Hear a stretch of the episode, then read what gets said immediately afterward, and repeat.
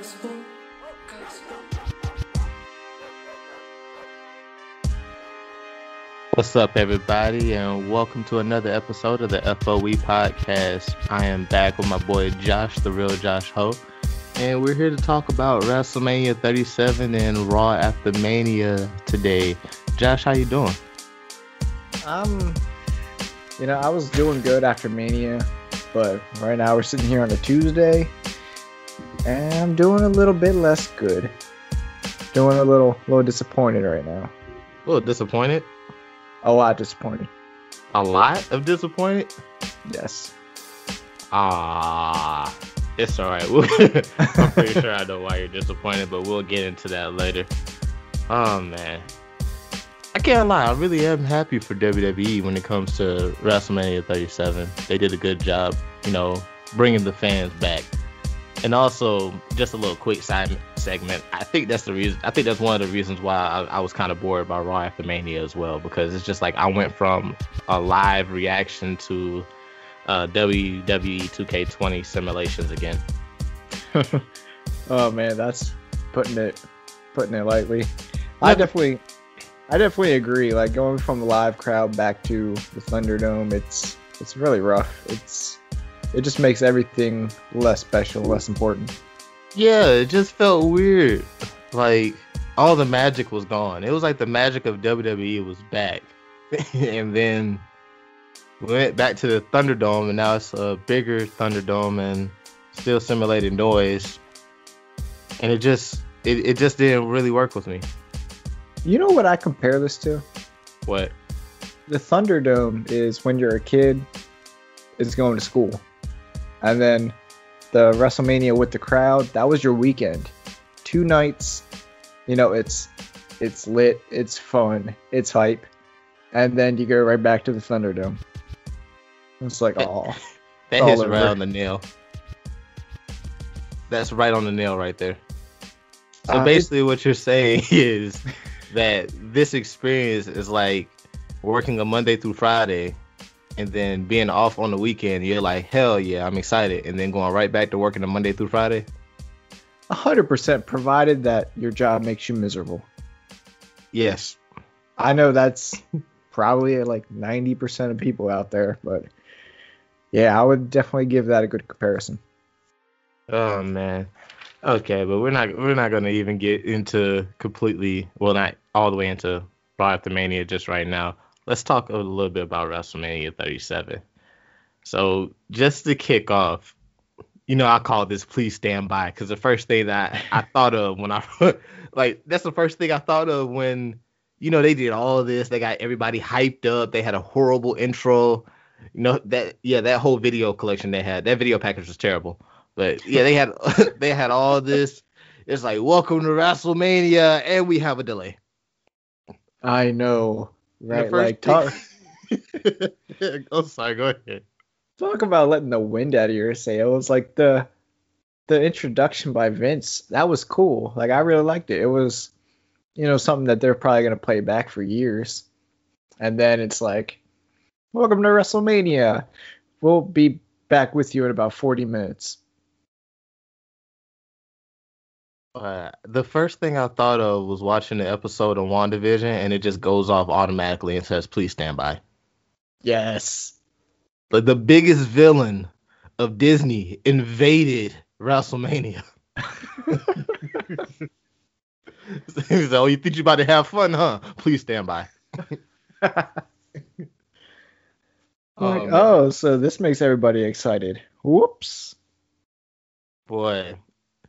But the the thing that made it, I think this this will be a memorable moment because it was WWE unscripted, and this was some of the funniest shit I've ever seen.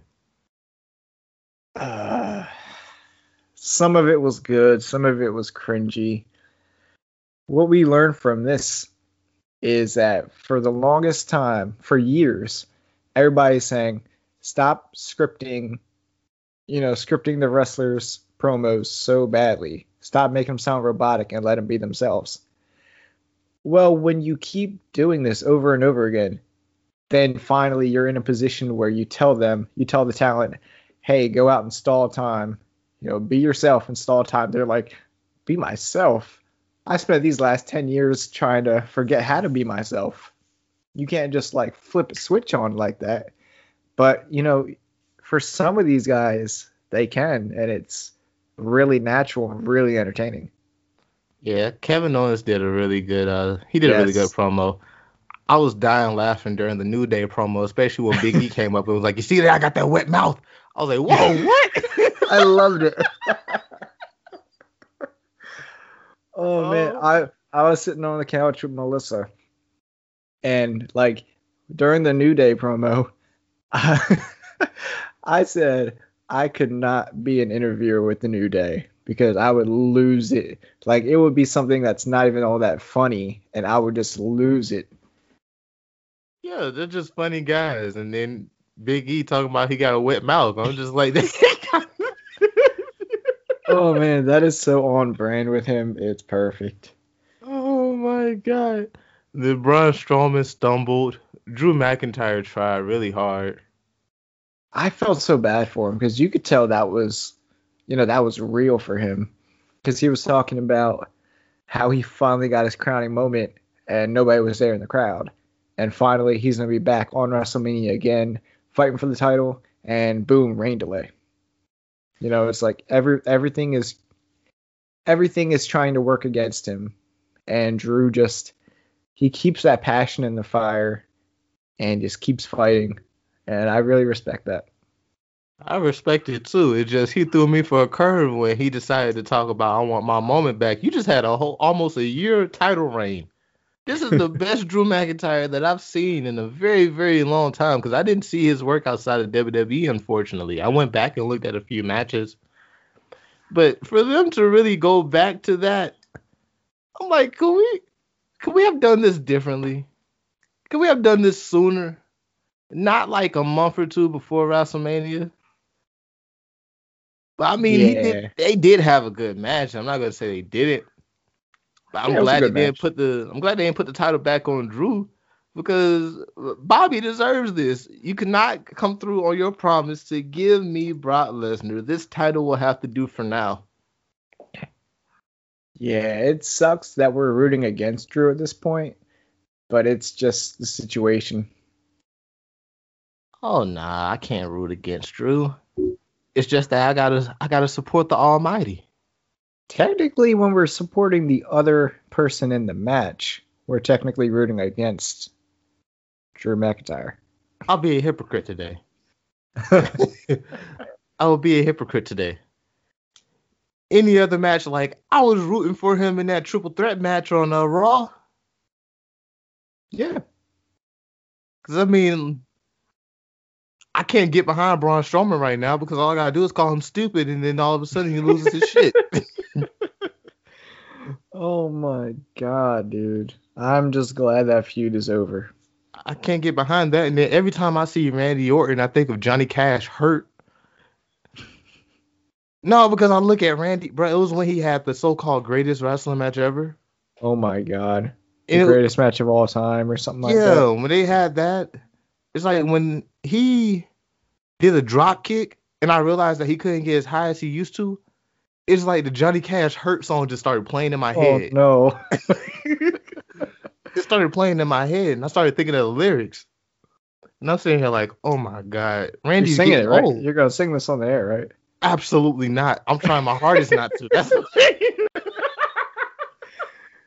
Come on, man. You can't say that you were thinking of the lyrics and then I not recite the lyrics. I will post the song. I'll send you the link. yeah, I will send you the link if you haven't heard it. If you haven't seen the movie Logan, you need to stop living under a rock and go watch it. Because I mean, I no, I think of that.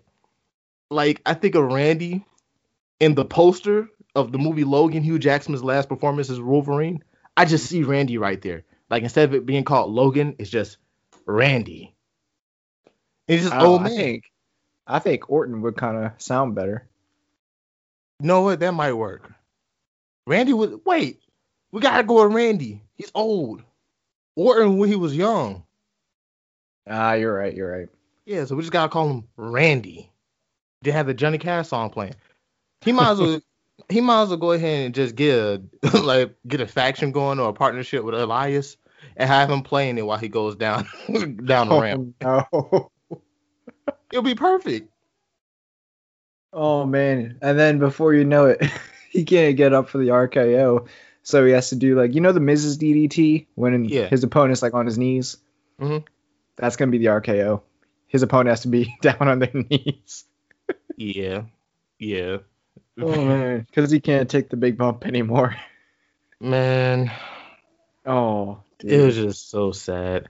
Hold on one second, Josh. One second.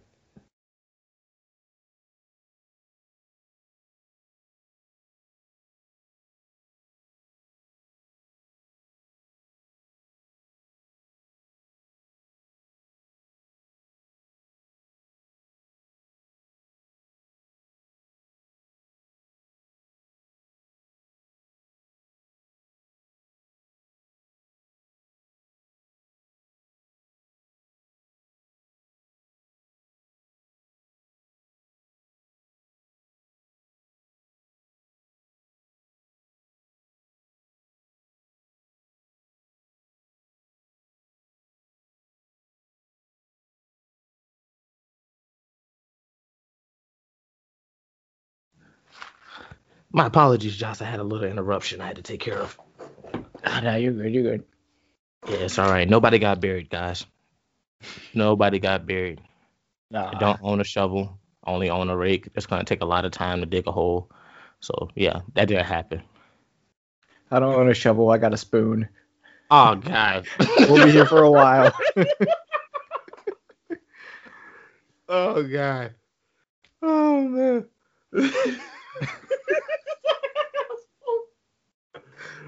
Oh, oh, I don't get why that's so funny because it's so dumb. it's a simple. It's just the simple thing about it. You're trying to dig a hole with a spoon. It- it's it's good to laugh at the simple thing. Oh shit, man. Okay. You know what? You know what? You know, you remember when they used to do, they did like gags when they were bring out, I guess the correct term is little people. And it'd Yeah. be- remember there was like a little Undertaker. At one point, there was like a little Booker T. Yeah, that was Hornswoggle. Yeah, yeah, there's Hornswoggle. There's going to be a little Triple H, and instead of the golden shovel, it's going to be the golden spoon. That's I'm 100% going to happen. I am so dope. Who's gonna do it? Cody and AEW? Cause that sounds like something they'll do. Shit, I'd be all for it. Dude. I, I want I want a little, you know, a little bit of that, a little bit of that cut.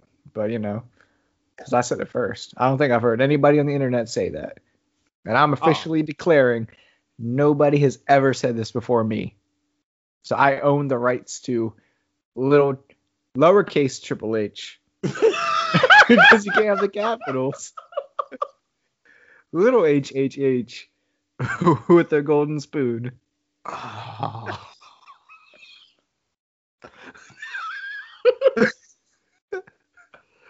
Oh my god. And and one more thing. His theme song is gonna be the game, the game theme song, except it's gonna be the chipmunk voice. I cannot deal. It has to be. It's gonna be a live performance by Alvin and the Chipmunks. Is that what you're telling me? Yeah. And then instead instead of you know bringing out a regular size water bottle to spit, he has one of the little tiny ones. Dude, this Oh. is freaking gold. I cannot deal right now. This is the Oh. greatest. This is the greatest like minute and a half in the history of this podcast. The greatest minute and a half in the podcast. Oh my god. Are you gonna go around calling yourself the greatest minute man? Greatest minute and a half, man. Minute and a half man? Yeah, we got to be specific. Gotta add on those extra 30 seconds. Pause. Man, that's important. those extra 30 seconds really show that you care. Now I'm telling you, those extra 30 seconds are the difference between satisfaction and disappointment. Oh my. God. Oh man. Look at this. Let's, let's go on to the next topic. let's go to the next topic. Okay. All right. So, Bobby and Roman Reigns retained their titles. We're to talk about the Bobby match first. just overall, I know we're both happy about the outcome. I, I mean, I know you say you feel bad for Drew. It's just that you know it's the Almighty's time. You know, maybe he can go fight for the U.S. Championship, or you know, maybe finally give me that match against Walter that I always wanted. But you know, just find something else to do for the time. But for you, how do you feel right now about this, Josh? Um, let's see. Well, like you said, the outcome was perfect. The finish to the match, I wasn't a big fan of because he was setting up McIntyre was setting up for the Claymore, and MVP. I don't, I don't remember if he climbed on the apron or just shouted Bobby. He just shouted, Bobby. And then Drew looked at him. Drew like took his attention away just to look over at MVP. And he was in the midst of running up to do the Claymore, and then he decided to go and try to finish it. And you know, obviously missed and got hurt locked to death. But it just made him look like an idiot. Cause you know MVP's there. You know what he's out there trying to do. And you still let him distract you in a WrestleMania title match. It just makes him look like a dummy. Um, I mean, it could have been worse, I guess. But yeah, I mean, overall, it's a good match. I believe I gave it. I I know Dave Meltzer, but during the during the shows, I was giving each match a my own personal rating out of ten. And I think now that I'm looking at them, I think they might be high, but I gave that match a 7.5 out of 10. That's fair. The the first note that I had was it's nice to see an actual world title match, unlike unlike most matches with Brock Lesnar and Goldberg, when they're just like big spot, big spot, you know, six finishers in a row and then it's over. Yeah. That always pissed me off. And then after, so I'm getting off on a tangent here, but after, you know, Lesnar had his long title reign, I was like, you know, Brock's a part-time, a part-time wrestler who has a title and he has like two-minute matches. In my mind, I'm like, why does the Universal title mean anything to anybody? But you know, recently recently uh, the titles have meant more just because they're being held by full-time guys now so at least they're you know stepping in the right direction Yeah. Um, I'll say this. I actually enjoyed the finish of the match. Um, yeah, because besides that whole MVP thing, which I know it's people will say this is technically cheating, he didn't get up on the apron. And then on top of that, Paul Heyman be yelling out Brock name the entire match, and nobody ever looks back at him. right Like nobody ever looks back at him, and he just yelling out there, Brock, Brock, and and nobody's like, it's like you don't even see him, you don't hear him. MVP yell out Bobby. And all of a sudden, huh? No. i think i think drew's nickname as a kid was bobby he was just like what it, it's a possibility. But like, I wouldn't even consider that cheating. Like, if he would have tripped him up with a cane or something, then yeah. But nah, I didn't consider that cheating. It was just the the hurt lock. I really don't care for it because I'm really getting tired of seeing like this whole master lock thing they try to do where it's an unbreakable hold, nobody can get out of it. It's such it's old school storytelling. I get it, but that's that's kind of like what's me say like makes me say they're catering to like maybe an eight year old me. Like when I was watching Chris Masters as a kid, I was like, oh my god, that just really hurts. You actually going around trying that shit on your friends. oh man we used to do we used to have master lock challenges at school Exactly. Like, bro, we we are reckless. Master lock challenges, I was all for it, man. I'm sitting at home learning how to flex so I can get out that thing. Like, i remember trying to run up the lockers thinking i Oh was a my wrestler God. Like, we literally led the charge of don't try this at home, but we tried this at home. oh 100% Like, God, like, I remember the first time I actually did a headbutt and I botched it. I missed Oh the whole fucking pillow. this is the only man that'll do a headbutt and miss well, I missed the whole goddamn. Well, that's one reason why I could never be a wrestler, dog. Because actually, I got like I got bounce. If I learn how to do gymnastics and everything, I'm probably gonna die. I'm gonna try to float in the fucking air. like, I'll tell you, Vince will tell me like, I told you not to do this shit, and I will go out there and actually do it. I will try to float in the goddamn air. I will miss a headbutt on live TV. oh my god. You you be the one to miss a headbutt and then fly over the top rope in a Royal Rumble match. and eliminate yourself. Well, look here. If I did that, I deserve to be fired because one, that shit hurt. like Oh, I don't know if anybody's ever botched a headbutt in their life, but that shit hurts. so one, absolutely fucking not. Two, if I did that and then I got up and I jumped out the ring, I better be on ESPN. That is the ultimate sell job right there. I'm That's the currently ultimate. better. Come on, man. Oh yes, I sold it. I oversold that fucking thing. That's what that would be. I would be proud of that moment. Oh, dude, have you? Did you play the Mario games? Yes, I sucked at all of them, but I played. You know, you know Bullet Bill, right? Yes. That's exactly what I think of when you're talking about missing a headbutt and flying. Oh Lord. And no, but yeah, I know I know I got off topic. Everybody gets off topic talking about wrestling.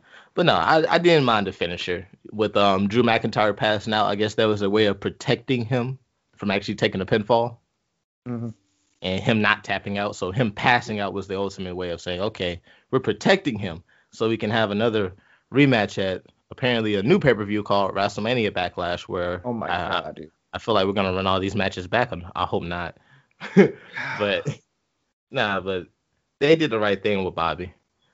But now with this night two, I kind of don't know how I feel about Roman Reigns being champion. I have no problem with it, but I think I know where this is going.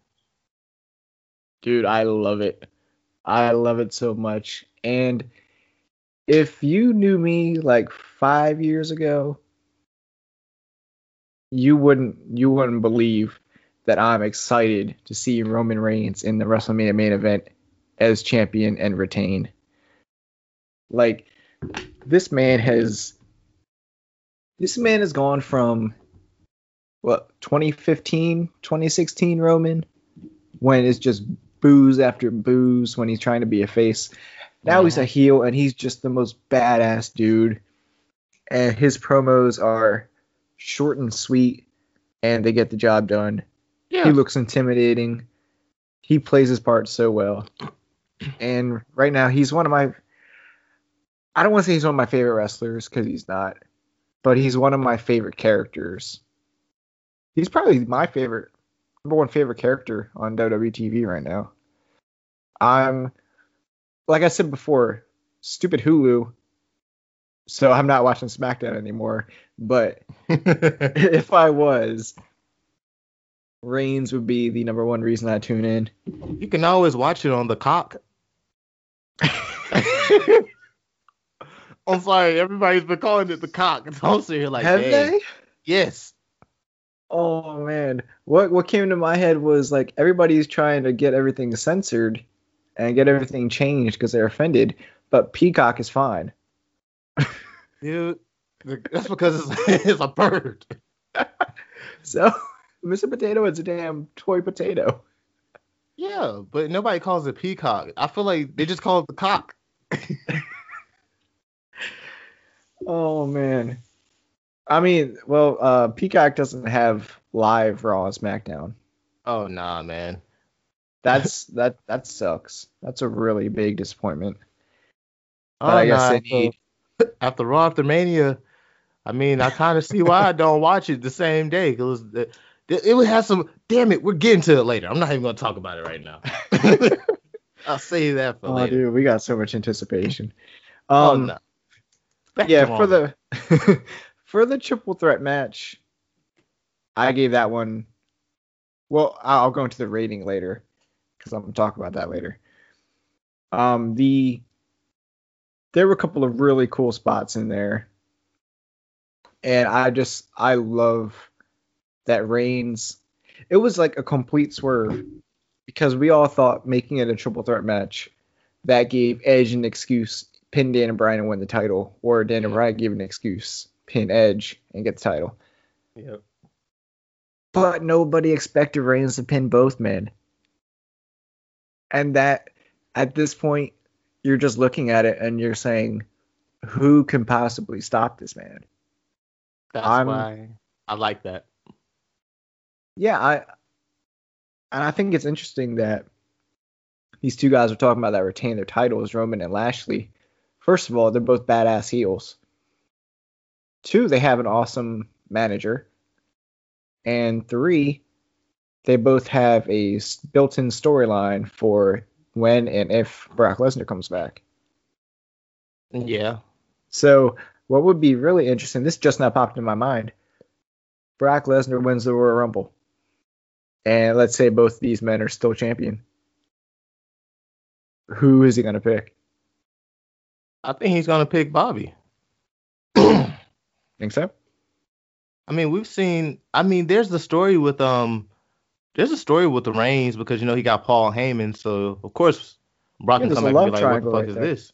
Yeah, there's a love triangle with that, but then there's this long anticipation of Bobby Lashley versus Brock Lesnar that everybody's been waiting for, and we never got.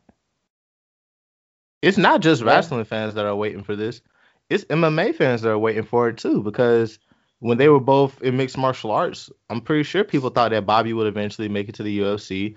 And then, you know, Bobby and Brock would have a big money match because Dana White's going to be like, okay, I got to make this. But, you know, that never happened. And it's like, hey, we're back in WWE. Let's make this match. And then Bobby wants that. That's one of the first things he said when he came back. I came back because I want to wrestle Brock Lesnar. He wants that match. Yeah, And that would be. No, Brock wants it too. It obviously won't be like a, you know, technical masterpiece or anything like that, but it will be an awesome, just an awesome match to watch. I think they But- could actually flip it to make it a, a great match. They just got I, I I was thinking about this. Um actually wrote it in that article about the booking of uh, WrestleMania 38. Okay, yeah, yeah, I looked at that. Yeah, fight pit. Put him in a fight pit. I think that works. I don't know if you ever seen the fight pit on NXT, but the fight pit is very interesting. It's kind of like WWE's knockoff version of UFC and Bloodsport, which you know, Bloodsport professional wrestlers go over there and they have kind of like a knockout submission style match. It's more uh mat based wrestling. Okay. The only blood sport I know is the movie with Jean Claude Van Damme. Boy, it's all right, dog. Kumite. It's all right. it's all good. I need to watch that movie. I haven't seen it in a while. It's really know, right? fucking good though. it's really fucking good. Anyway, anyways, anyways, before we even get into that. Oh, but uh, the fight pit will work. That's what I think. They can have a brawling style. They can have uh amateur wrestling match. They can kind of switch it up and have a hybrid style of wrestling. So you know, Brock Lesnar could take his time if he want to do suplexes, but if he actually wants to train, maybe stop skipping leg day. And Damn. oh, but come on, dog. You know those. out. I I mean, dude, this is no excuse because I mean I'm like two. I play about two forty five, two fifty. He still could pick me up like it's nothing. I'm just a cinder block to him. Hmm. But still, though, when you look, at, he's intimidated when you look him in the eye. But when you look down at his legs, bruh, even a squirrel will bust out laughing. really? I ain't say the squirrel will bust a nut. I say he'll bust out laughing.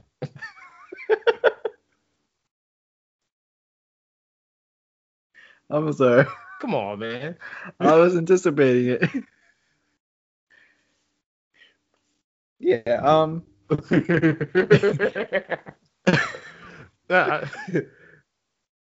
um he'll pick Bobby. I don't think he'll go. I don't think he'll do a Reigns again. I don't think Vince would do that. I think he'll save that for something else. yeah, like match wise, just the fact that Roman and Brock fought each other so many times already, it would definitely be more interesting to hmm. see Lesnar and Bobby.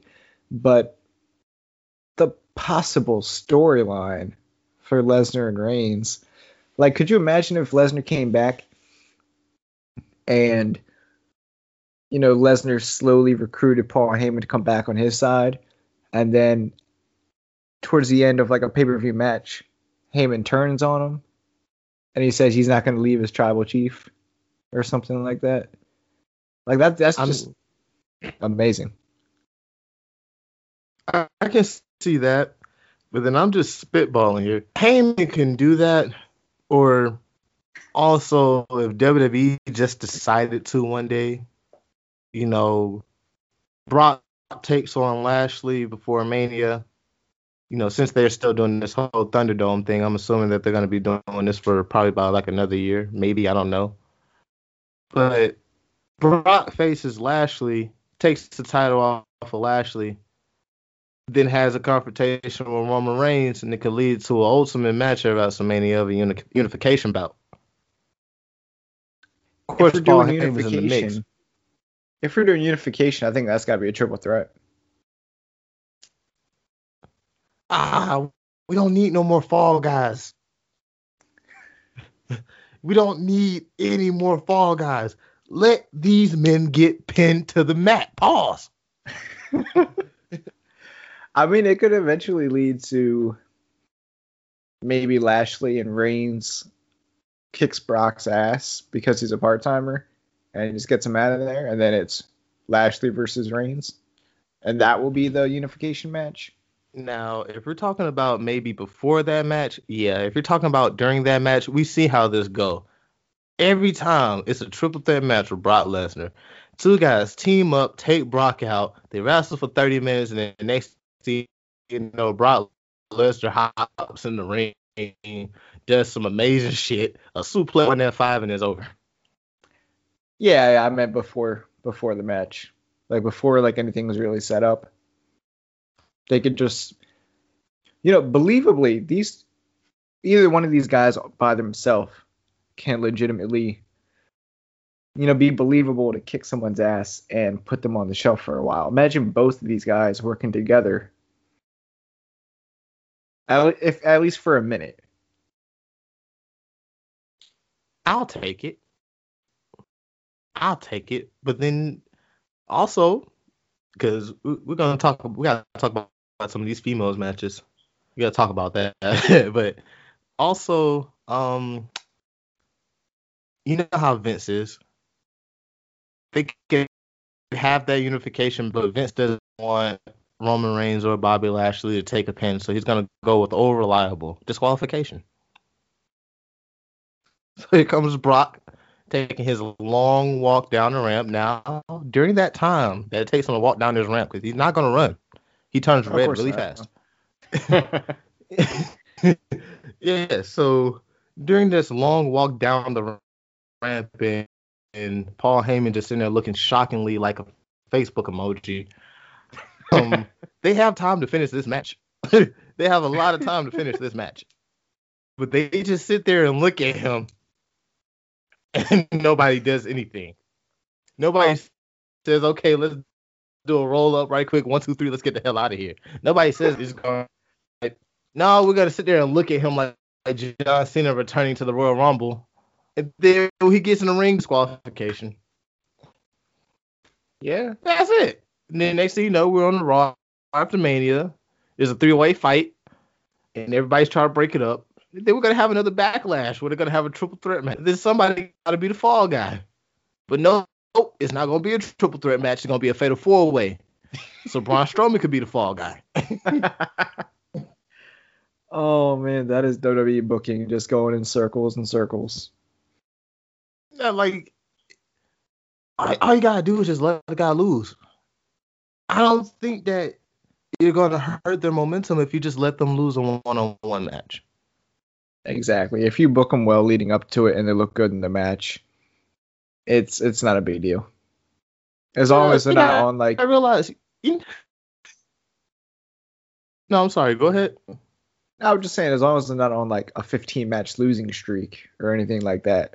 As long as they're booked decently leading up to it, they'll be fine.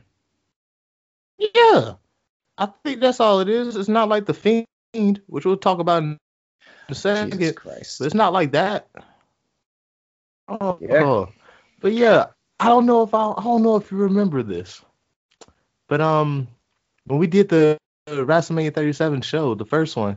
I told you that I felt like WWE was going young with the women's division, and now we have two, two new champions, both in upset fashion. Yeah, I'm really excited.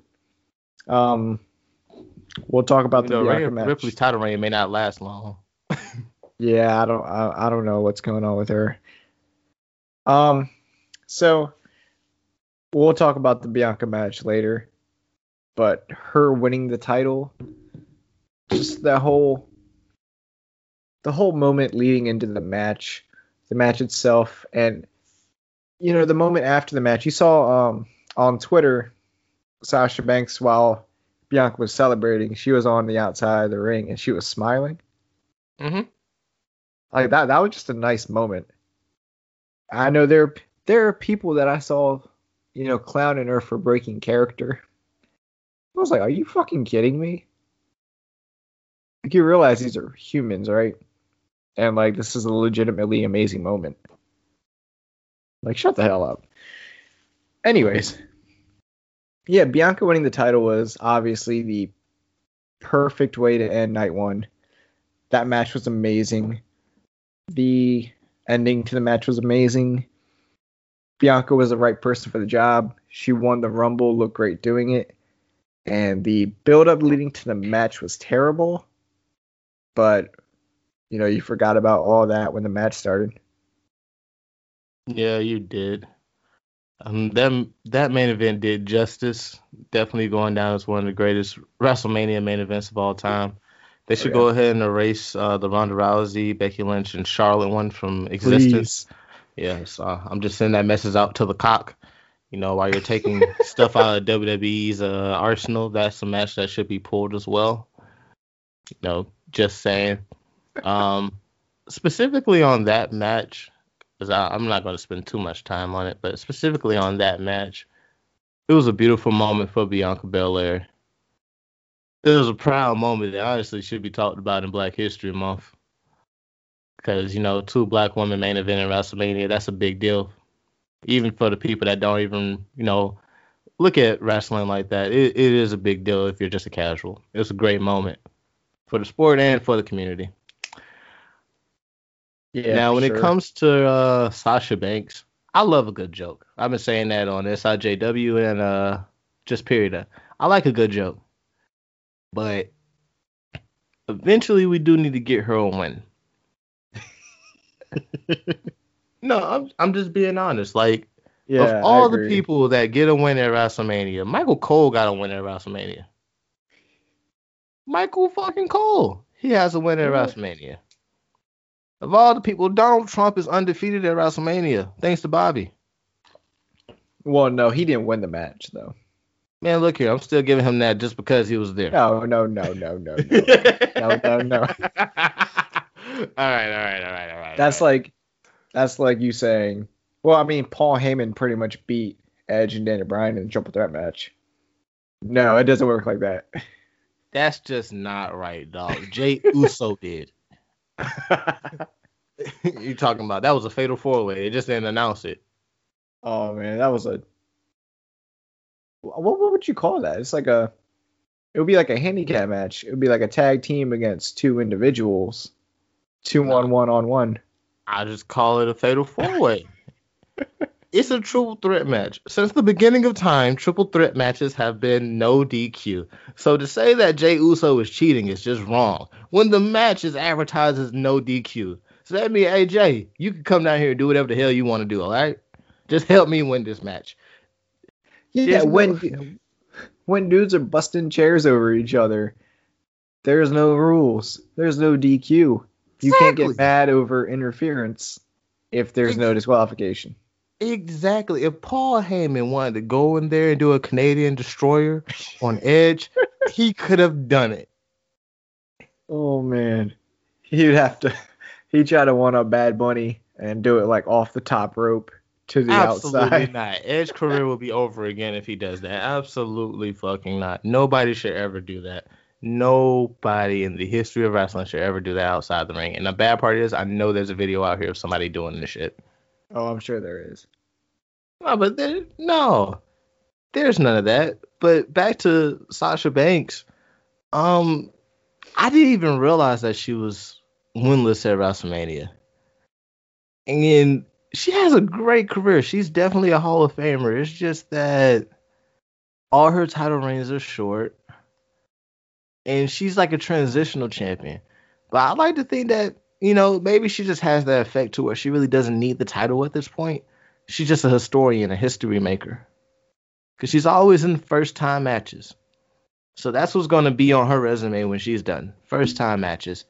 I know some people say that it shouldn't matter. You know, you don't technically really need a win at WrestleMania. I just feel like if I'm in WWE, if Zack Ryder can get a win at WrestleMania, I damn sure should be able to get a win at WrestleMania. I helped build this women's division back to the promise. Actually, better. Yeah, Man, absolutely. give me I one. think I'm kind of afraid because I think that if Vince really takes notice of this, I think she's 0 6. Yeah. If he sees his record, he's gonna say, "God damn, pal, Sasha Banks is gonna be the new Undertaker," and try to make her 0 21 No, no, no. Until she beats Brock Lesnar to make it 1 and 21. Absolutely fucking not. Absolutely not.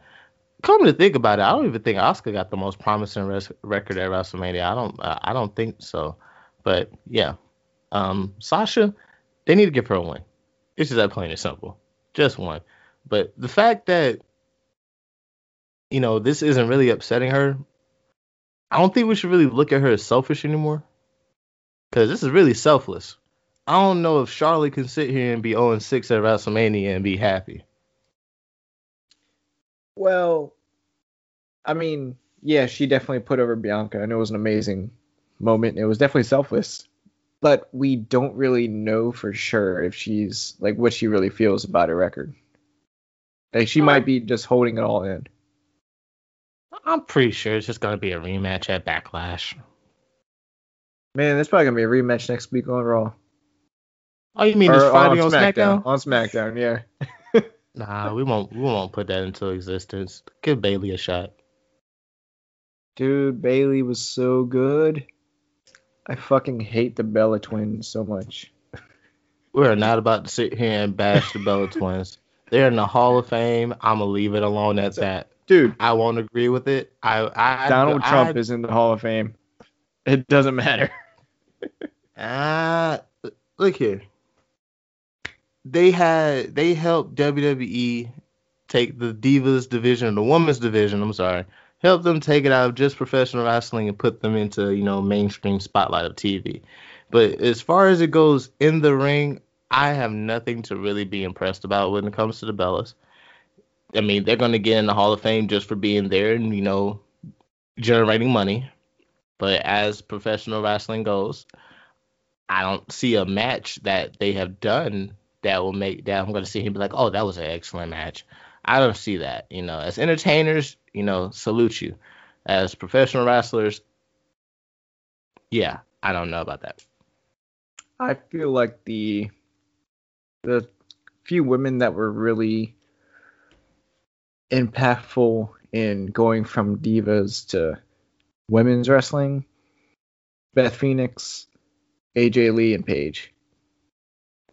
The Bella Twins are the exact model of female athletes that they were trying to shy away from, trying to turn you know, go from that into being taken seriously.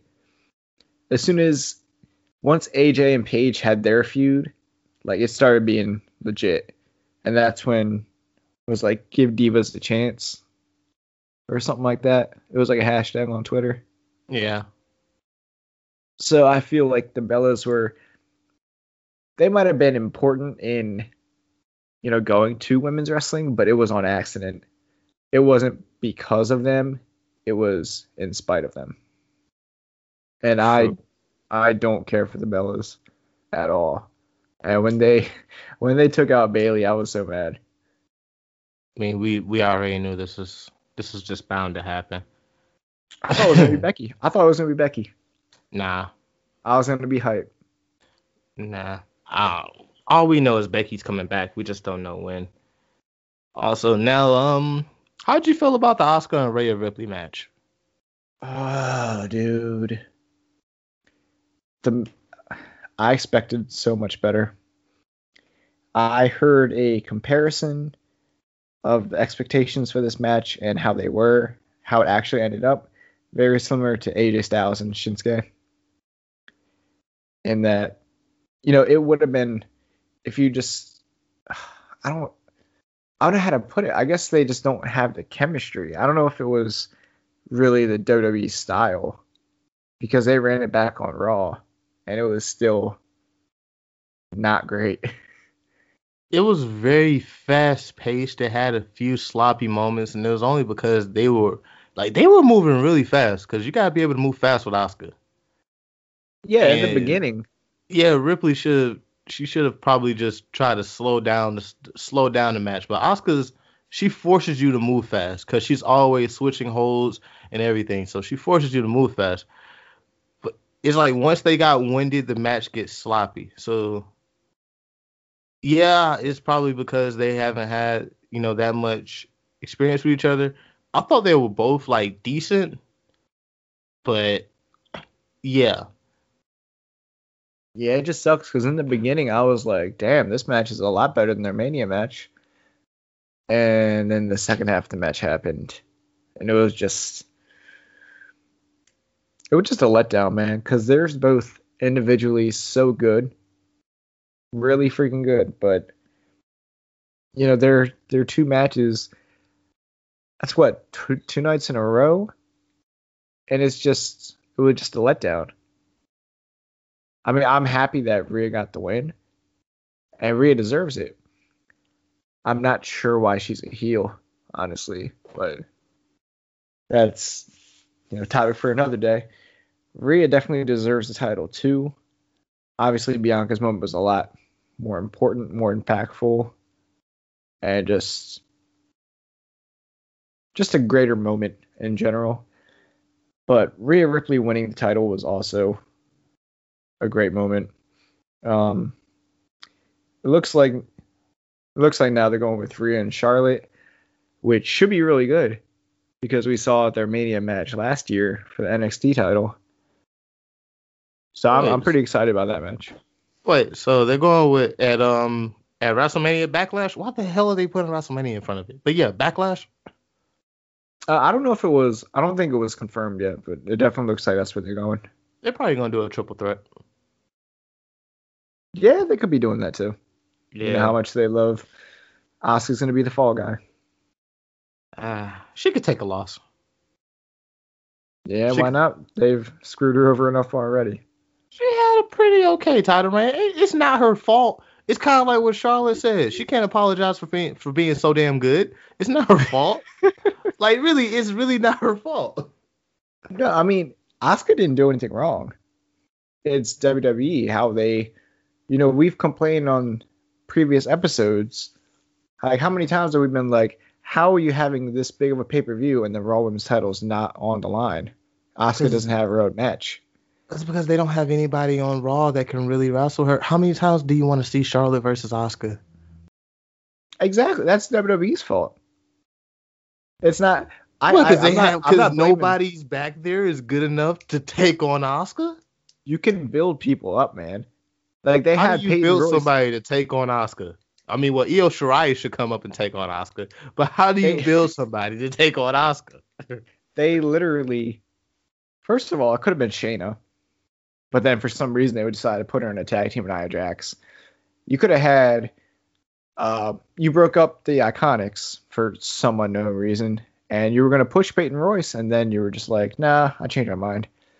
So Peyton Royce could have been built up for a few matches with Asuka. Like there are things you could have done, but WWE was just too lazy and uncreative to actually do something. Shoot, they'll figure it out. If all else fails, just send her back to NXT. There's a lot of women in that division that she can wrestle. You know, she'll have a whole new change of scenery. You know, do that right there. Or, you know, you could just have three matches with Io Shirai and then, you know, put both of them going into the win. Or make them a tag team. Nobody will stop them. Man, I want Kairi Sane to come back. I miss oh. Kairi. Oh man, she left for she left for a very good reason. I applaud her. Yeah. Yeah, that I- I that that tag team was great though. Kabuki Warriors. Yeah. I wanted them to change that name so bad. Yeah. I just wanted them to take no, I wanted Asuka, Kairi Sane, and Io Shirai. Because Io Shirai and Kairi Sane, if I'm correct, they were in a stable in Lucha Underground. But I just wanted them three to be together and just be called the Kabuki Mafia. That's it. That's all. Just- Call them the Yakuza. Oh no, we can't do that, dog. You know Vince McMahon would totally do that. Absolutely, but you don't fuck around with them. Mm mm. no, exactly. he- he exactly. was That fits the theme. No, no, you don't fuck around with the world. I'm Like, mm nah, he don't want those problems. Oh Man, look at Braun Strowman, big, but you know, uh, Glock Nine is powerful. That's all I gotta say. That's all I gotta say. So he wouldn't do that right there. Vince, Vince smart enough to know that he shouldn't even step into that. Also, so before we move to the next topic, I gotta ask you, how did you feel about the uh the Nigerian drum fight? Dude. I didn't feel anything. You realize that there that not a single drum was used? I saw that on Twitter. How ironic is that? It seemed like they didn't know the rule. I guess how how the match was going to be set up. Like they didn't know the rules of the match until the card itself. I thought the I thought their spot uh Apollo's missed splash and went through the table. I think that was kind of cool. But overall the match was pretty bad. It was really bad. And then Dabba-Kato came back, Yeah. and he's the one who cost Big E the match. And then they're sitting there acting like they've never seen him before. This man was literally drafted to Raw. Yeah.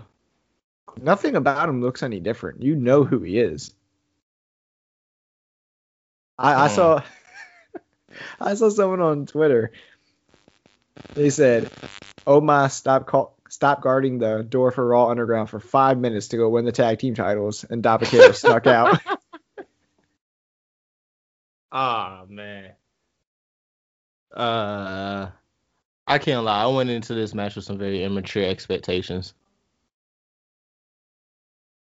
You say Yeah. Immature expectations. Yes, I went into this match with very immature expectations. Oh boy. Like I expected the whole scene from Black Panther. I Oh my wanted people standing around the ring doing the whole little shoulder shrug. I wanted all that. Before anybody starts some immediate some hypocritical comments, I am black. So yes, I have every right to say this shit.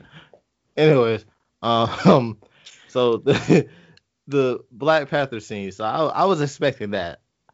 Literally, and it, like I said, immature expectations. Like this is all fantasy. I knew none of this shit was gonna happen. Like this is just the things I immediately thought. I thought of Forest Whitaker standing in the ring, taking the IC title from Big E, and be like, the power of the IC title will now be stripped away. I expected that. It was certain things I felt like the match was missing. Like when you say Nigerian drum fight, you think of people beating on drums while people are fighting. Mm-hmm. I expected all this, and I was let down. Not one of these things happened. There was nobody here to do any type of ritual or anything to actually make people say, "Oh shit, this is a serious situation here. This is a very serious environment." It was literally bongos on top of t- on tables that never got used. Could at least hit somebody upside the head with a bongo one time. Oh my. if there was one match on both nights, other than The Fiend and Randy Orton, that should have been a cinematic match, it's this one. Yes. You could have done something with this. I mean, I know, you know, you'd be bordering on kind of racist, kind of offensive, but, you know, you could have tried something else. this I was so bad. Look, I don't think there's anything. The only thing that could have made this offensive is if they would have had people jumping up and down and everything, doing chants and stuff like of a made up language. That's the only way this could have jumped to offensive. They could have took this moment, actually went back in the history books and tried to have it set up as some form of an authentic Nigerian drum fight. That's all I'm saying. Or you could have just had motherfuckers around the ring beating the damn drums. This ma- this match is literally a no disqualification match, so it's about to be a stipulation that you'll see on a regular pay per view. We're gonna see Sheamus versus Braun Strowman, a Nigerian drum fight. I wanted. Oh my god. Oh my god. Let's go. Let's go to the next topic. Let's just go to the next topic because before we um before we talk about our favorite matches of night one and night two, um the Fiend Alexa Bliss. I had a whole idea of what was possibly going on. I might as well share it. I thought everything with Alexa Bliss, you know, with the whole like blood or whatever the hell that was coming out of her head. I was sitting here thinking that okay, well, the Fiend created this monster. This monster helped him take down Randy Orton. She is no longer in use. So if she if he beats Randy Orton, she disappears, like she dies. That's what I'm thinking. I'm thinking they're going with some crazy shit like that. But then we watch Raw after Mania, and it's like, okay, so we have two people with similar stories, but in the male and female division now saying, you know, I don't need you but y'all still tied together. Yeah, they're like a couple that just had a fight and they're just separating for a little bit before they get back together. Boy, look, this is I don't even know if that's fair to say. Like I feel like the Fiend should be heartbroken right now. I sat here and I build you up. Like this is a this is a classic love story right here. This is I left, it wasn't intentional, and all of a sudden while I'm gone, you know what? Woman empowerment mode. I don't need you anymore. And yeah, I'm gonna fuck up your damn match. You know what? Y'all could have you could have let him get this win, and then you know be like, oh snap, I don't need you no more. Boom, you done. Yeah, they definitely backed themselves in the corner with this one because it just there's so much of this that doesn't really make sense. Like it's kind of cool, some of this some of the supernatural stuff's pretty cool, but it's like how do you you know, what's the end game to this whole storyline? How are you going to because eventually Alexa's gonna have to come back as regular Alexa again to be a wrestler. You would think anyway. But yeah. I mean unless she's you know made up her mind that she wants to retire soon for whatever reason and she wants to be written off TV for good. But I, I can't see that happening. It just I don't know. They it's just perfect WWE booking of how they they take. I don't think it's a I don't think it's a stretch to call Bray Wyatt a genius. I think he's a creative genius. He's put this whole fiend character together, this whole storyline from from the beginning, from the Firefly Funhouse, the first episode, and people were looking at it like, "What the hell is this? This is stupid." And great. then before you know it, like a week or two later, everyone's hooked, and he knows it. He knows exactly what the fans want to see. He knows what'll get their attention and hold it. And then as soon as Vince gets his grubby little paws on this thing, he screws it up like hell in a cell. You're like Braun really, Strowman. You got PTSD from Hell in a Cell, don't you? Dude, I can never just forget about that. That the moment that killed the fiend. That is the moment that killed the fiend. Yeah, he That's can still right there. he can still come back from that. Well, that's what I thought anyway. I was like, you know, this is terrible, but I love Bray Wyatt. I love the Fiend. So, you know, I'll give him another shot. And then the Braun Strowman feud happened. And I was just like, oh no. That was so bad too. And then everything here with Orton, I mean, you know, it's cool. It's all right. But it's he's not the same as he used to be. WWE just ruined him. Well, when it comes to Orton, like their match has never really been good. Like they did their best to tell their story, but their actual matches n- never really been really good. They have some great moments, like they're really just special effects. So I think that you know whatever direction they decide to go with the Fiend or Bray Wyatt or whatever the hell they're doing, because you know it sounds like from his last promo I saw yesterday, it sounds like he's going some type of gospel route. You know, it's very energetic, sounds like a pastor trying to tell you about a new coming and all this other shit. So I just feel like whatever story that y'all doing with the Fiend next, can we at least find somebody that he can probably mesh with in the ring? Because we can't keep having these amazing promos, these amazing outfits, besides the one that looked like burnt beef jerky. Yeah, we we can't keep having these amazing moments and everything, but then when the matches come, they don't really deliver. We we know that he's not the best wrestler in the ring, but I've seen glimpses of Bray Wyatt being able to have good matches. The cinematic thing, yeah, he couldn't hide behind that forever. But at WrestleMania, the cinematic match would have worked out perfectly. Even if they did still do, do the whole Alexa Bliss costing him the match and it's over. But a cinematic feel would have worked out perfectly for this. He needs to stop taking all these losses. I understand Yes. the character has a strong presence, but it becomes basically inexistent or irrelevant when he keeps losing. And then we get a whole new well, this is a, a new beginning. How many new beginnings are we gonna have to give Bray Wyatt before we actually allow him to have momentum? Cesaro didn't have all these new beginnings. He he took losses. He had some great moments, especially with the bar. If Tyson Kidd would have never got hurt, that would have been one of the greatest tag teams of all time. Him and Cesaro. Um, the tag team he had with Shinsuke Nakamura, that was okay. You know, they did things, but now he's finally getting his singles run. The most we get of Bray Wyatt is him basically being reinvented and reinvented and reinvented. Jericho reinvents himself too, but you know, he goes out and he gets wins. Somewhere along the line, they have to start giving him wins and figure out okay, what matches really work. We can't do cinematic, but we gotta pair him with people that can actually work. Yeah, when you were saying that his matches matches with Orton aren't good, I think from a technical standpoint they don't have to be good. He's the fiend, he's a monster. He's not like you know, a third generation superstar who's been training in the in the Hart dungeon for years or anything like that. Yeah, I he doesn't that. have to be. I feel like when the Fiend wrestles, other than a pay per view with a live crowd, besides that, I think every match with the Fiend should be a cinematic match, just to And- make it feel.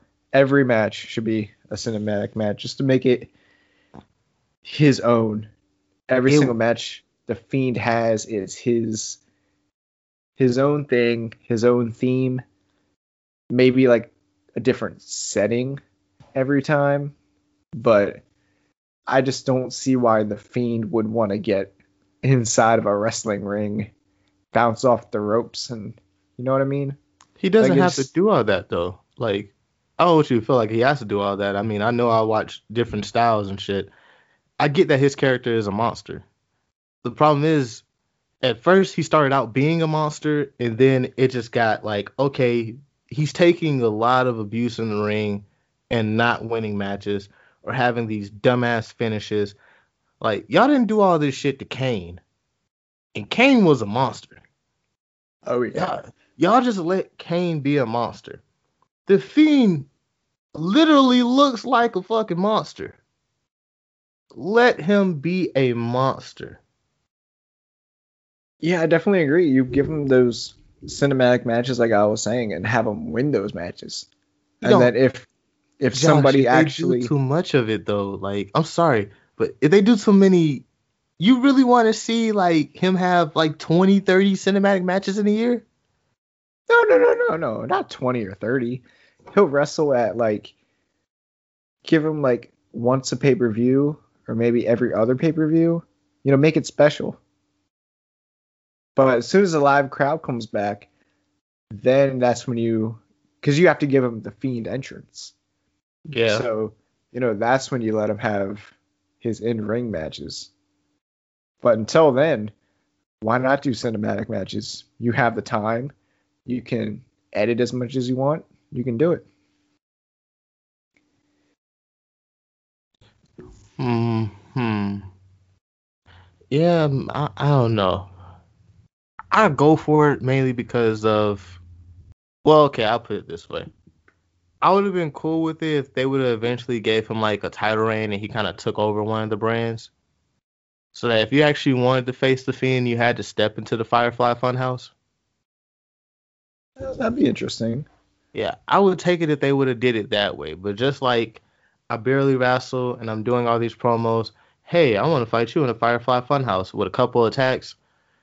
It just wouldn't work for me. But if he just had, you know, total total control, total domination, I'm the champion. Like when he was a champion, they would have went with that idea of, well, he doesn't come here, you got to come to him. And he just constantly Yeah. sending opponents, and none of them works out until you have someone badass enough to do it, like Aleister Black. Yeah, maybe you can, you know, have them have like a challenger go back and try to find them. The Fiend kicks their ass in a some kind of cinematic match. They're written off TV for like a month, and when they come back, they don't remember anything. yeah. Maybe like a little bit about them's different, like how we did, like Miz turned turned heel, Daniel Bryan shaved. Yeah. You know, just something a little bit about them's different, and they just can't remember what happened. No, like that was cool, and they didn't even do the whole can't remember what happened. But when Daniel Bryan basically kind of switched back to his old gimmick, I can't remember off the top of my head when he was in the Indies, but when he when he switched back to that, that was cool. He turned Braun Braun Strowman back into the monster among men.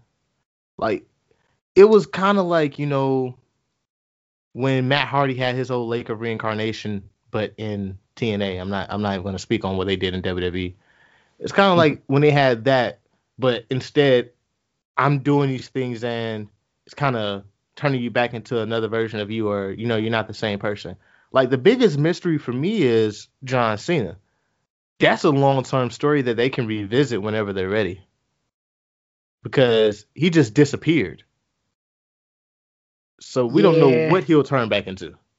Or what he'll turn into. He turned to a movie star. Oh man, that took a long time. he needed the Yes, Fiend's help. That's why I took the match. You know, you have a point there. it is crazy after that match. It's just like boom, movie here, movie there, movie here, movie there. He's in the Suicide Squad movie coming out later this year. Oh God, And he's getting a spin-off show for HBO Peacemaker. Jesus. I'm all for we it. don't we don't need this shit, man. Man, look here. If anybody can be a whole a alternate or a Gemini, the bad side of a Gemini version of Captain America, well, if it ain't U.S. Agent, for anybody that hasn't seen uh, Falcon and Winter Soldier, because that man lost his marbles. But if anybody could be that in the alternate universe, it can be John Cena. He's corny enough and he loves America enough to do it. oh, dude, you know what we need? What? It's so bad. It's such a bad idea, but I would love it. He needs to do a sequel to his uh, first album. It's not a bad idea. I'll take it. It's it's so bad. I listened to it, I think a few months ago. hmm Oh my god, I I had a hard time getting through it because his lyrics were so terrible, and his flow was literally the same flow over and over again. It was monotonous, and his rhyme schemes were so bad. I know it was like I think it was 2005, Yeah. but it was terrible. But I kind of loved it. I think a lot of people did, my friend. oh man, Uh, they'll figure it out when it come to him. But let's keep it going. Favorite matches from night one and night two. this this is easy for me. Night one, Bianca Sasha. That match was incredible. I I had some notes written down here. I said I love Sasha's Naomi like slash supervillain hair and gear. Very Yeah. I was trying to figure out what's up with it because I kind of got the vibes of Shotzi Blackheart. yeah, I can see that. But it worked for her. first thing I thought of was Naomi, and you know, second thing I thought of was she's looking like Poison Ivy, I think, or just some some sort of some sort of supervillain. Yeah. And let's see, I have uh when Bianca Belair caught caught Sasha on a suicide dive and military pressed her and walked up the stairs with her. Yeah. That was incredible. And Sasha Banks had a tornado DDT that looked really gruesome. Yeah. Oh yeah. And then I had that. 450 splash. No, I didn't actually write anything out about that. The next thing I had was the hair whip heard around the world. that shit was bonkers. Like Yeah. as soon as I heard that, I was like, I was like, oh, that shit's so fake. Like, there's no way that's legit. And then I saw on Twitter like the welts on her side. yeah. I was like, oh shit, that was legit. I was like, oh my god. Like, huge credit to Sasha for taking that. And the KOD looked nice. It always does. And the last thing I have was Michael Cole. You heard it, right? Michael Cole. Yeah. What did he do? I can't remember. I just know everybody's been. He, he had a he had a hard time during WrestleMania. He was had a horrible weekend, dude. Can't. It's kind of like I can't blame him because I remember I read an article a while back from um Renee Young was doing an interview and she was talking about how they're always constantly talking in your ear while you're trying to do the uh yeah do commentary. And she was like, you can actually see it in her face sometimes the way she's looking at the camera. That's her basically looking at them like, yo, shut the fuck up.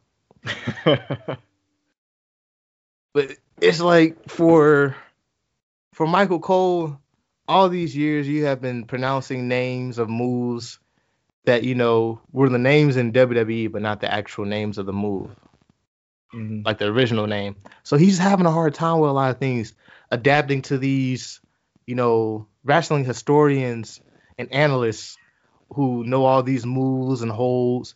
And then, you know, he's just here to kind of, you know, commentate for the kids. yeah, pretty much WWE it up. Yeah, pretty much.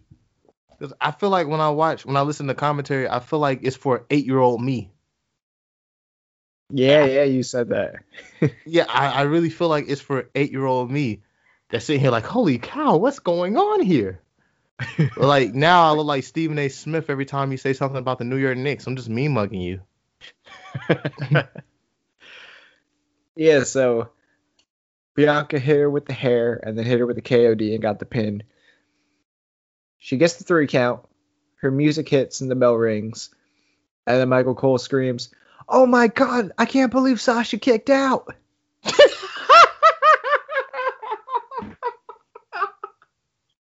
Dude, that really fucking happened.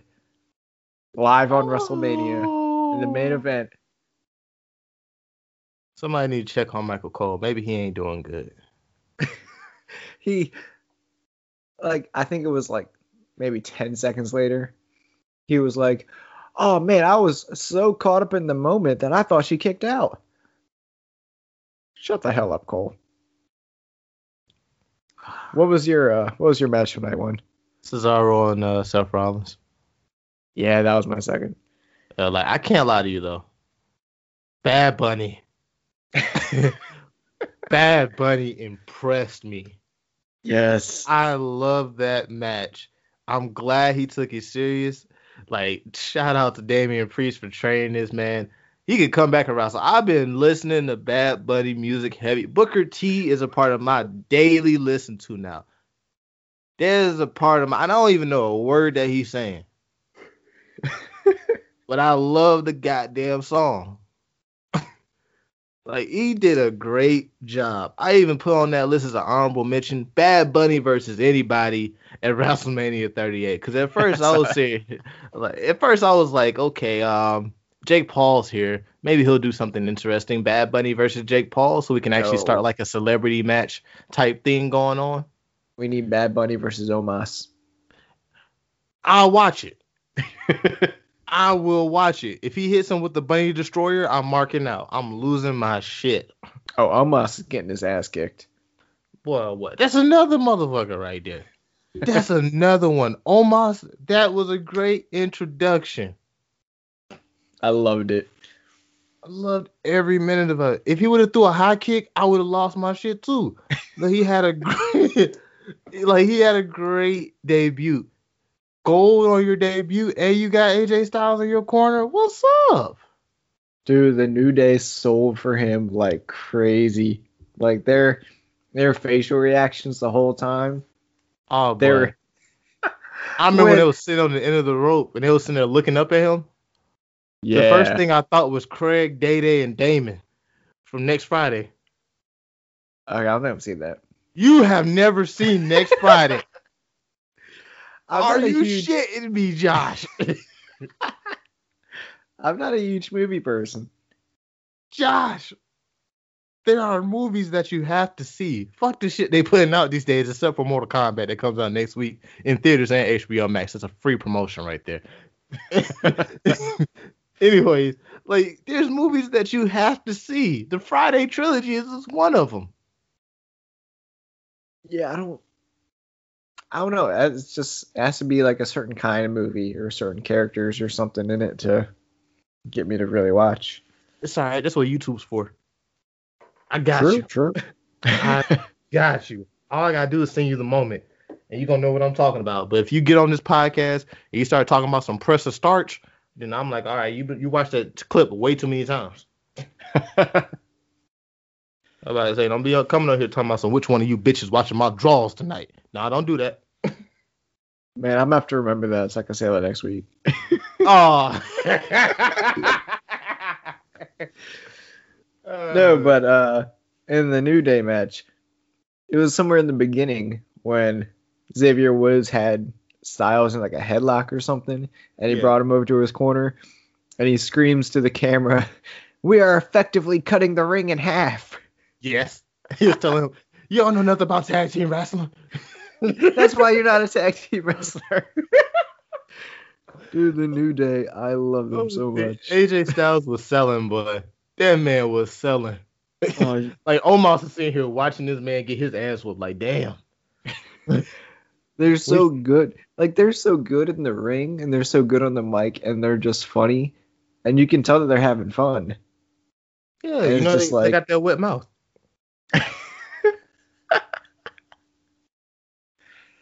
Oh, dude. But this it's like night one as a whole was just great. I, I kind of think night one was better than night two, if you ask me. But oh, absolutely. yeah, I, I just felt like I don't know. It was just hard to follow that. I guess it's because, well, not because it's kind of like when you have to. It's like science project time, but project time in school. Everybody got to present their shit, and you know you got a dope ass project, but you're nervous. But you're like, you know what? Let me go first to get it out the way. Yep. That's I exactly what that the one time. was. Mm-hmm. And everybody else got to follow that. Because then, because then once you go, you're like, damn, I'm the best one yet. Yeah, and other people got to follow that. And it's like fuck. It's like being a guy sitting sitting there. And you're like, damn, I got to follow this. Shit. Yep. But it's okay though, because with night two, my favorite match was uh KO and Sami Zayn. that was a really good match. I agree. Hell yeah, I needed Sami Zayn to remind me why I love Sami Zayn, because his gimmick gets on my damn nerves, and he also looks like that. Um, he looks like that guy from Rudolph the Red-Nosed Ranger, like reindeer. Yeah, he looks like that guy. I can't remember his name, but I do have his picture on my page. He been looking Oh, like they him. say you have his picture on your wall. Oh, absolutely not. That would be creepy as shit. that would be Oh, creepy as shit. What to sit here and have a claymation on my wall with a beard? Hey, why not? Absolutely not. I'm not insane. Come on, bro. I don't judge. Really? you don't judge. I don't judge. Oh, for real? What did you think about Braun Strowman and Shane McMahon in the steel cage? Don't get me fucking started on that match. that is so. That is a cheap shot. You know how I feel. There was. Let me look at my notes here. Let's see. I said Elias and Ryker, SMH. And I said that Braun missed a catch because he was supposed to catch a I think the chair, and he he missed and it hit him in the head. Yeah, yeah, because because Shane was swinging the chair at him, and then he swung it at Braun, and Braun was supposed to catch it, Mhm. but I guess he didn't, you know, stop it firmly enough, and it kept going, and it hit him in the head. That was pretty funny. My favorite line of the night. they were talking about Shane avoiding avoiding Strowman to stay alive, and they're talking about Shane using his quickness. They're talking about Shane McMahon in 2021 using his quickness. You know they're only saying that because if you look at that size difference, you're just gonna assume that Shane is quick. Like when you're standing in front of a man that's almost 400 pounds, six eight, and you're no like you know pushing 50 with back problems from all these announce tables you done fucked up over the years. You anybody in that moment would think this guy has to be quick, because if you're slow, you're fucked. So I see why they say you know with the quickness. We know he's not that quick, dog. He's just saying that for the eight year olds. I heard that and I was like, what? Shane McMahon having to use his quickness? I can't lie to you. If I was Shane, I'd rather go through an announce table than what I had to go through there. That, that- it looked pretty cool. It looked pretty cool. I'll give you that. I'd rather Uh, you put me through an announce table. It loo- that looked like it hurt like shit. I would have won the match, and I would have kept my WrestleMania glory. True, true. But now, as Strowman said, look who's stupid now.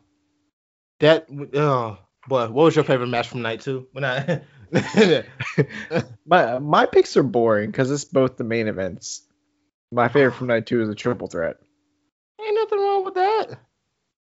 Some people, I mean, there's there's nothing wrong with that at all. The main event was actually really good, especially you know we haven't seen Edge in a high profile match in a long time. So for him to have this high, when I say high profile, I'm talking about title match. You know, we're, Yeah. we're not, yeah, we're not talking about you know the stuff he did with Randy Orton. We're talking about the actual title match, that main event of WrestleMania. I mean, But- he was in the greatest wrestling match of all time. Um, Give him that. Yeah. some, I, you know what? I'm not even gonna say that. I ain't gonna say that. I had some serious shade right then and there. I'm just gonna let him think that. Um, Yeah. uh, it was it was super cool to see. I'm sure you noticed that both Randy Orton and Edge were wearing white gear. Yeah. Like that that was super cool, at least to me. And I, I thought that actually maybe Orton could get involved in some way, just because maybe they'd be hinting at it. But Nah. yeah, that, that would- that would be stupid. That wouldn't make any sense. They I just thought right thing. maybe. Yeah, I agree. It's always a possibility because you don't know with Randy Orton. You think something over, and then next thing you know, you hit getting an RKO. True, true. Orton did turn on him again, so. Um, I thought the double spear spot was really cool when Edge and Reigns try to spear each other. We all knew smack shoulders. I'm glad they smacked shoulders, man. I love it. It looked it looked really cool. Uh, Reigns hitting that power bomb on Daniel Bryan to the table, the announce table, and then turning around and getting speared. That whole sequence was really fun. My favorite spot of the entire match was the double crossface with the with the chair leg. Yeah. That looked I felt so bad for Roman because that looked like it legitimately hurt like hell. Because especially when they started headbutting each other, it Mhm. seemed like they stopped. They stopped making sure Roman was safe, and they were just tugging back. I was like, "Oh shit!" I was like, "Oh man, the tribal chief's gonna get, you know, like real fucked up." I'm just saying, two people with head and neck issues took it upon themselves to have a headbutting competition. I didn't even think of that, but yeah. I'm sitting here like these. No, because I, I mean, when I saw them do that, I was like, oh wow, this would be interesting if he actually could tap out. But I was like, oh my god, they go into a headbutting battle. Oh no. as soon as they both locked in the crossface, I was like, I think Roman's still gonna win, but if they wanted to take the title off of Roman, this would be the way to do it. But uh the other the other note that I have is that I love I love how it ended. How Reigns speared Edge and then just threw him on top of Daniel and pinned them both. It just made him look like a complete badass. And he just about- he hit him with a Con-Chair-To. Oh, he hit him with a spear first then. My bad. Yeah. Yeah, but that could that was Yeah, that that was bad. that was unnecessary. Like, I mean, I like the moment. I like the seriousness of the moment. I'm I'm shocked that Edge would allow this to happen. You know, you haven't been back that long. I want to have time to get used to seeing you every week again. but good. God, he took that like a champ. You really did. I don't know if I just got caught up in the moment of the match, but I gave this match a 10 out of 10. I thought it had going into it like like I predicted that Roman was gonna win, but it was like I could see any of these three guys winning. I could see it going any way.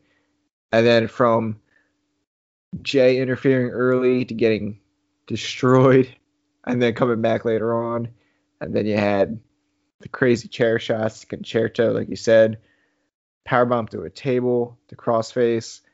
You had these really awesome moments, and then just an unexpected ending, like the way that Raymond's that Reigns won. Mm-hmm. I just gave it a perfect 10 out of 10. I think it's one of the I want to say it's one of the best matches I have watched. WWE. WWE wise. I'm gonna give you that pass because I know you really don't check out NXT and NXT UK like that. I'll give you that pass on this though. I respect that. I'll give it an eight out of ten. eight. Yeah, I give it an eight out of ten. I don't Okay. know. It's just that I feel like after, I I just feel like after a certain moment, you know, it's time to wrap it up. But then also, the constant interference of Jey Uso was destroying the flow of a beautiful match. That's just That my was- opinion. Yeah, that was kind of annoying.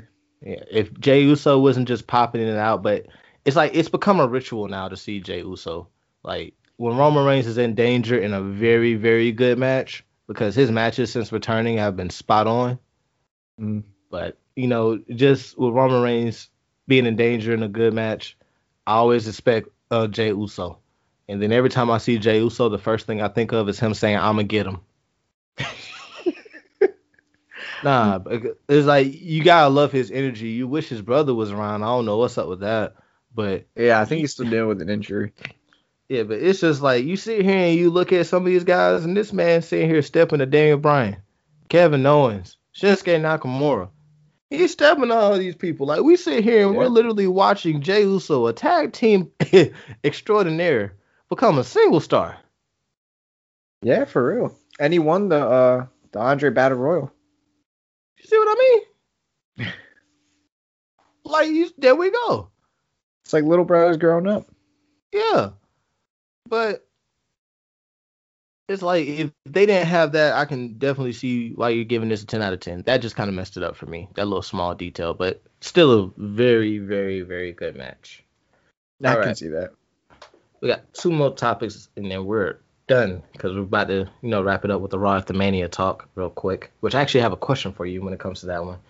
But before that, um, I know I told you it was just a quick take about WWE 2K22. I know a lot of people are excited for it. 2K loves selling you on graphics.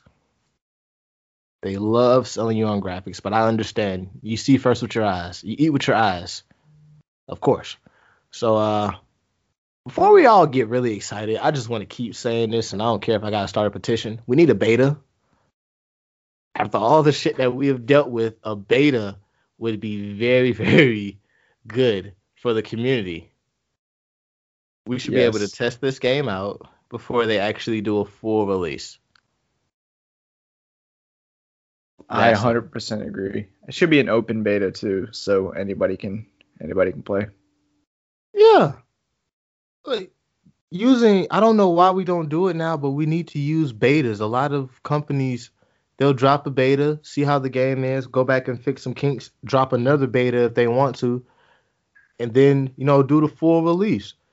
But with 2K, the same way they do that little that little snippet of my career before you get to buy the whole game just to get a feel of it. We need that for WWE 2K because this is the end all be all. This could change the landscape of everything for professional wrestling games or it could actually change the landscape of everything for games in general. Because I've been saying for a minute, certain games should take time off so they actually can fix things and build a good game. And if WWE 2K is successful, then I think other companies and other industries, and hopefully like Madden, which said they were going to start releasing every three years at one point. Hopefully these guys actually see, okay, well, this what happens when you take time off. You can actually focus on some things. So maybe we should just take time off, just give you some updates for this version, and then drop a new release a year later. Give the creators more time to make a better game. I 100% agree. I think that, you know, they voluntarily, well, I guess technically it was voluntarily, took 2K21 off because of how bad 2K20 was. And they said that they'd be listening to the to the players. And they were taking you know, they were taking people's feedback, taking suggestions, and they had I think they had a poll of like what mode would you like to would you like most? and GM mode won. So hopefully GM mode comes back. Now, with two years off, and you had all this time to get your shit together and make a good game, this game needs to be good. I'm the bar is not going to be as low as it needs to be playable. It needs to be better than 2K20 because you know we don't need to go into 2K20 but but the expectation now is it doesn't have to be the greatest wrestling game of all time, but it has to be really good. Like really good. 2K's best. And in my view, 2K14 is their best uh, best made game. And that's a pretty high bar to reach. That's not like No Mercy is my favorite game. 14 is up there. So it has to be a really, really impressive game. If not, I'm completely out on 2K. 2K 23 can kiss my ass if it's to be a thing. I'm to give it this one last chance, but it's only because they took two years off. Fuck Battlegrounds. I don't care about that. I stopped playing Battlegrounds after like four days. So Yep, I have really high expectations for this game, and if they're not met, then I'm hopping back on something else. Well, I'll say this right here. I remember the last time a WWE representative told me that they were going to listen to the fans. We're still waiting. Oh my god, Triple H, Yeah, we're still waiting. motherfucker. I was just saying. All right. Final topic, because I know we've been kind of ranting about a lot of stuff, but this has been pretty fun. Oh yeah, it's always fun to bash on. WWE. Ah, man, we try our hardest not to. Well, at least they had a good Mania. Yeah, they had, they, They, had, a have good, a good they had a good WrestleMania week, period. NXT takeovers were fire. Remember last week when I said there's no way this would be better than last year's Mania? Oh, that's a lot. This was way better. This was definitely better. Yeah, this I was wrong. better. They had fans. that is very true. I I underestimated that, and they had a weather delay. Yeah, a weather delay, WWE unscripted, so we actually got to see WWE behind the scenes, and then We a got to see good some wet mouth. show. Oh, yep, there we go. We got to see wet mouths. So it was a good ass show. So you know they did a good thing, but just you know final topics, just your thoughts on Raw after Mania. It was shit. For years now, I think for I don't know, at least the last de- yeah, at least the last decade, they've been hyping up Raw after Mania to be huge between you know people returning that you don't see coming to maybe a heel turn or a face turn and you get like some title contenders or whatever. Yeah. this mat this uh this show had their their biggest return because I don't I don't really consider Charlotte coming back to be a real return because she was gone for like three weeks. She was out due to COVID. Yeah, I don't consider that really a return. The biggest return they had was Ivar. Ivar from the Viking Raiders. War Machine. yeah, I still hate that name to this day. Yeah, Should just kept I. it as War Machine. Why the hell did you name that? But I- yeah, I thought it was something to do with Marvel or something. I don't know. could be, but that was their name on the indie scene. They didn't, Marvel never came about them, came to them about that. Then they would have been got a cease and desist letter. But I see it's WWE. They don't want nobody coming after anything. True, true. Well, they probably told them that they didn't want to use that name because you know once you give WWE that name, they're gonna own it. Oh, that's true. That's true. It's better than the Viking experience. Remember that? That was terrible. that was terrible. And then like two weeks later, they changed it and pretended that nothing ever happened. Exactly, because somebody told them about the show Vikings, and they also told them about the things that Vikings did, and it's like you can't really name a group the Viking Experience. That does not have a good history. God damn, pal. We gotta change it. Exactly. See, they knew that. Yeah, But- so we got we got that. We got another rematch because WWE loves their rematches between Rhea and Asuka, which also disappointed. And then we got a setup for another rematch, Bobby and Drew. I mean, I'm cool with that one, but it's still just the fact that it's rematch after rematch after rematch. We had They don't really have any contenders on Raw, unfortunately. Keith Lee is off. They they don't know what they want to do with him, but they they don't really have any real contenders. I could say. That's their own fault though. Yeah. Well, I mean, nobody's taking Braun seriously now. I mean, all I have to do is just call you a dummy, and all of a sudden you're mad. Yeah, but they're the one who booked him in that storyline. Well, he's still running with it too. He said, you know, what happened to the last guy that called me stupid. Oh. So we Moving have a on. gentle giant. Um. Yeah, so we have the new United States champion Sheamus and the new tag team champions AJ Styles and Omos not on Raw. So that's like, you know, what the hell are you doing? You close the show with uh Lashley and MVP and Mace and T-Bar and King Corbin. King Corbin was a part of the main event. On, Key Corbin didn't come out. Wasn't he? No, it was them two rejects from uh from Retribution. Mace and T-Bar. Yeah, and Dominic Dav- Dajakovic. Yeah, and uh Dio Maddin. Yeah, like they, they had those guys.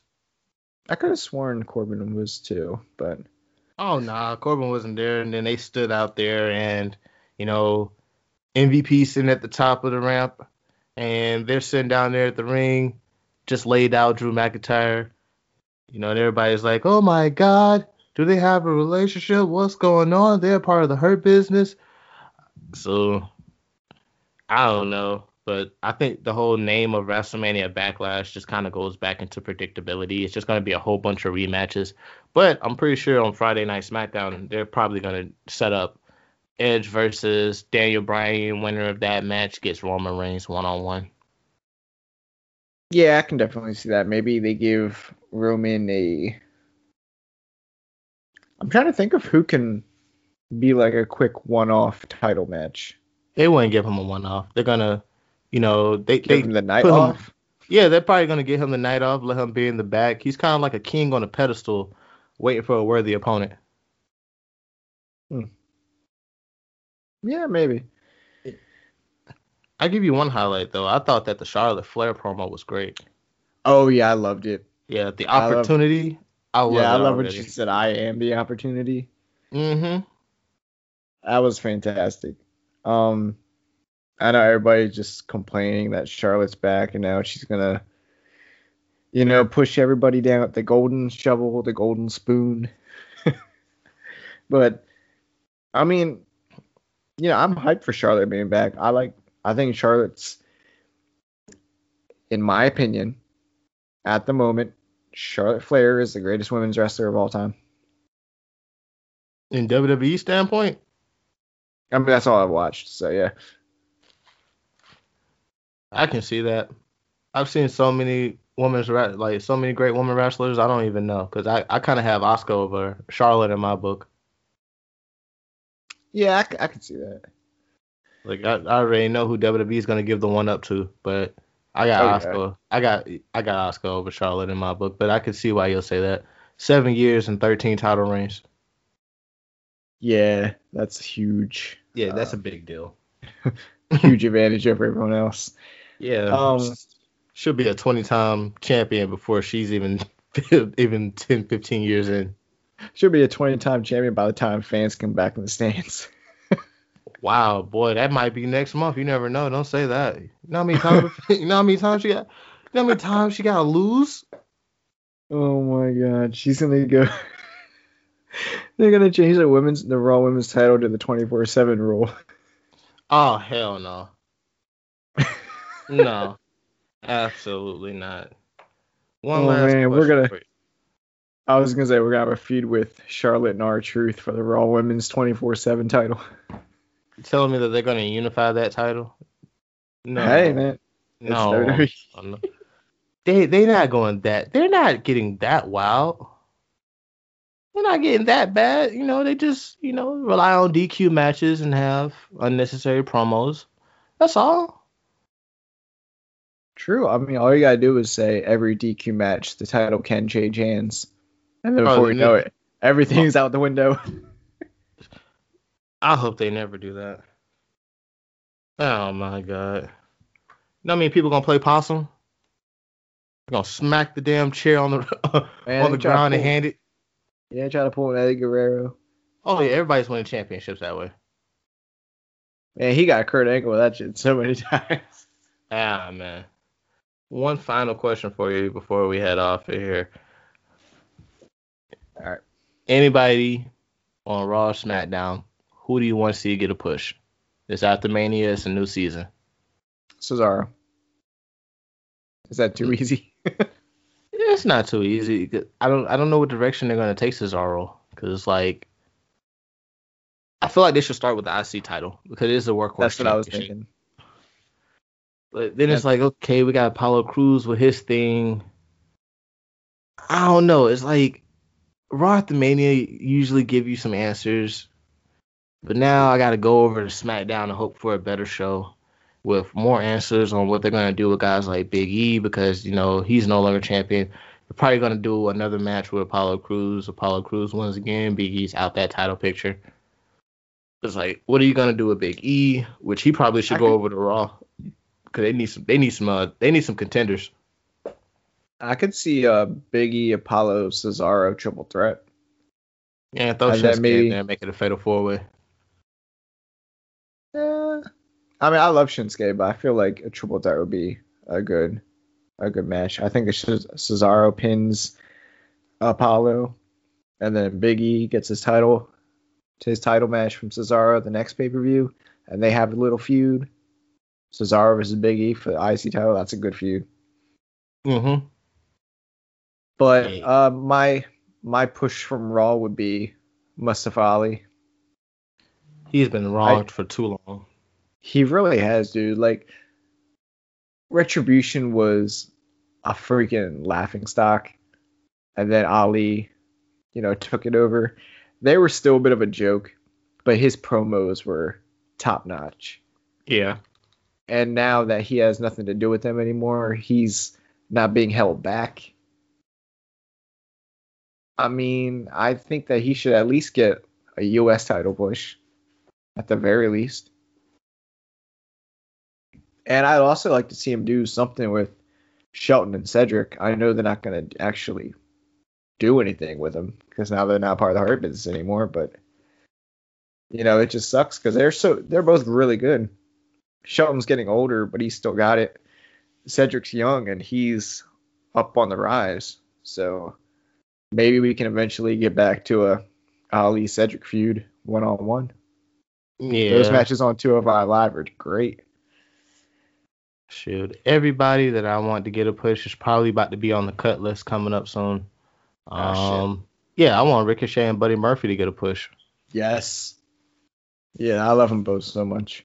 Yeah, they're they're the. I kind of felt like Ricochet should have been in. Uh, he should have been in the Hurt Business instead of Cedric. Cedric is a great in-ring competitor, but Ricochet got a personality that WWE refuses to let shine. He had the cockiness, the arrogance, the like he had all that, the charisma, everything to actually cut it as a heel, and they just didn't do it. I don't know what it is that Vince didn't see, probably because he felt like he was too small. But then I feel like that's why you have NXT and you have NXT UK. You got other brands that could actually use the help of you know guys like this, and they don't. They're not doing nothing. They're just sitting there. Send them somewhere where they can actually get some work. They can have some great matches. Like Finn Balor going back to NXT has done wonders for his career. Yeah, yeah, he's way better on the mic, more confident, has a great in ring style. He switches it up very well. He doesn't need the Demon King, even though I feel like they should bring him back for a one off with Karrion Kross. But it's done wonders for him. They should take that as a as an example and be like, okay, so let's send some of these guys back, really build them up to a comfortable character, and then bring them back to the main roster if they want to come back. Well, they probably will, or they won't, but still bring them back. That's a future match right there. If you want eventually, eventually something to stop the fiend, Demon Balor. Oh, they messed up that opportunity. They, they screwed that up. Yes and no, because I mean they had the. They were supposed to have. uh I think that was when Bray. I forget what happened with Bray. He had like a car accident or something. Yeah. Or he was sick. I don't remember but they were supposed to do like a really weird like Halloween like thing, and it was like Sister Abigail Bray Wyatt against the Demon King. Mm-hmm. But and that ended up being Finn versus AJ. Yeah. Yeah, so that got messed up, but they never actually did it with the Fiend. So if they can find some way, it's highly unlikely. It'd be very difficult to do, but some way to salvage the fiend and then get him back to looking unstoppable again. That could be a a cinematic WrestleMania match. Yeah.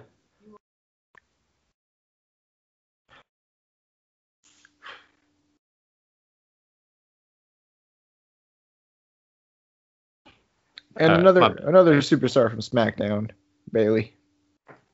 I know she just came off of a she just had a huge title reign last year, but they're not doing anything with her right now. I think that she deserves as much success as Sasha is getting right now. And that's the thing though, she's kind of already have she kind of already had it. What they don't want to what they don't want to admit is that Bayley kind of helped carry WWE through and dude like through the pandemic era. They absolute. She absolutely did. Like, it was her and Sasha, but it was mostly Bayley. Like they they carried that, but Bayley did a hell of a job.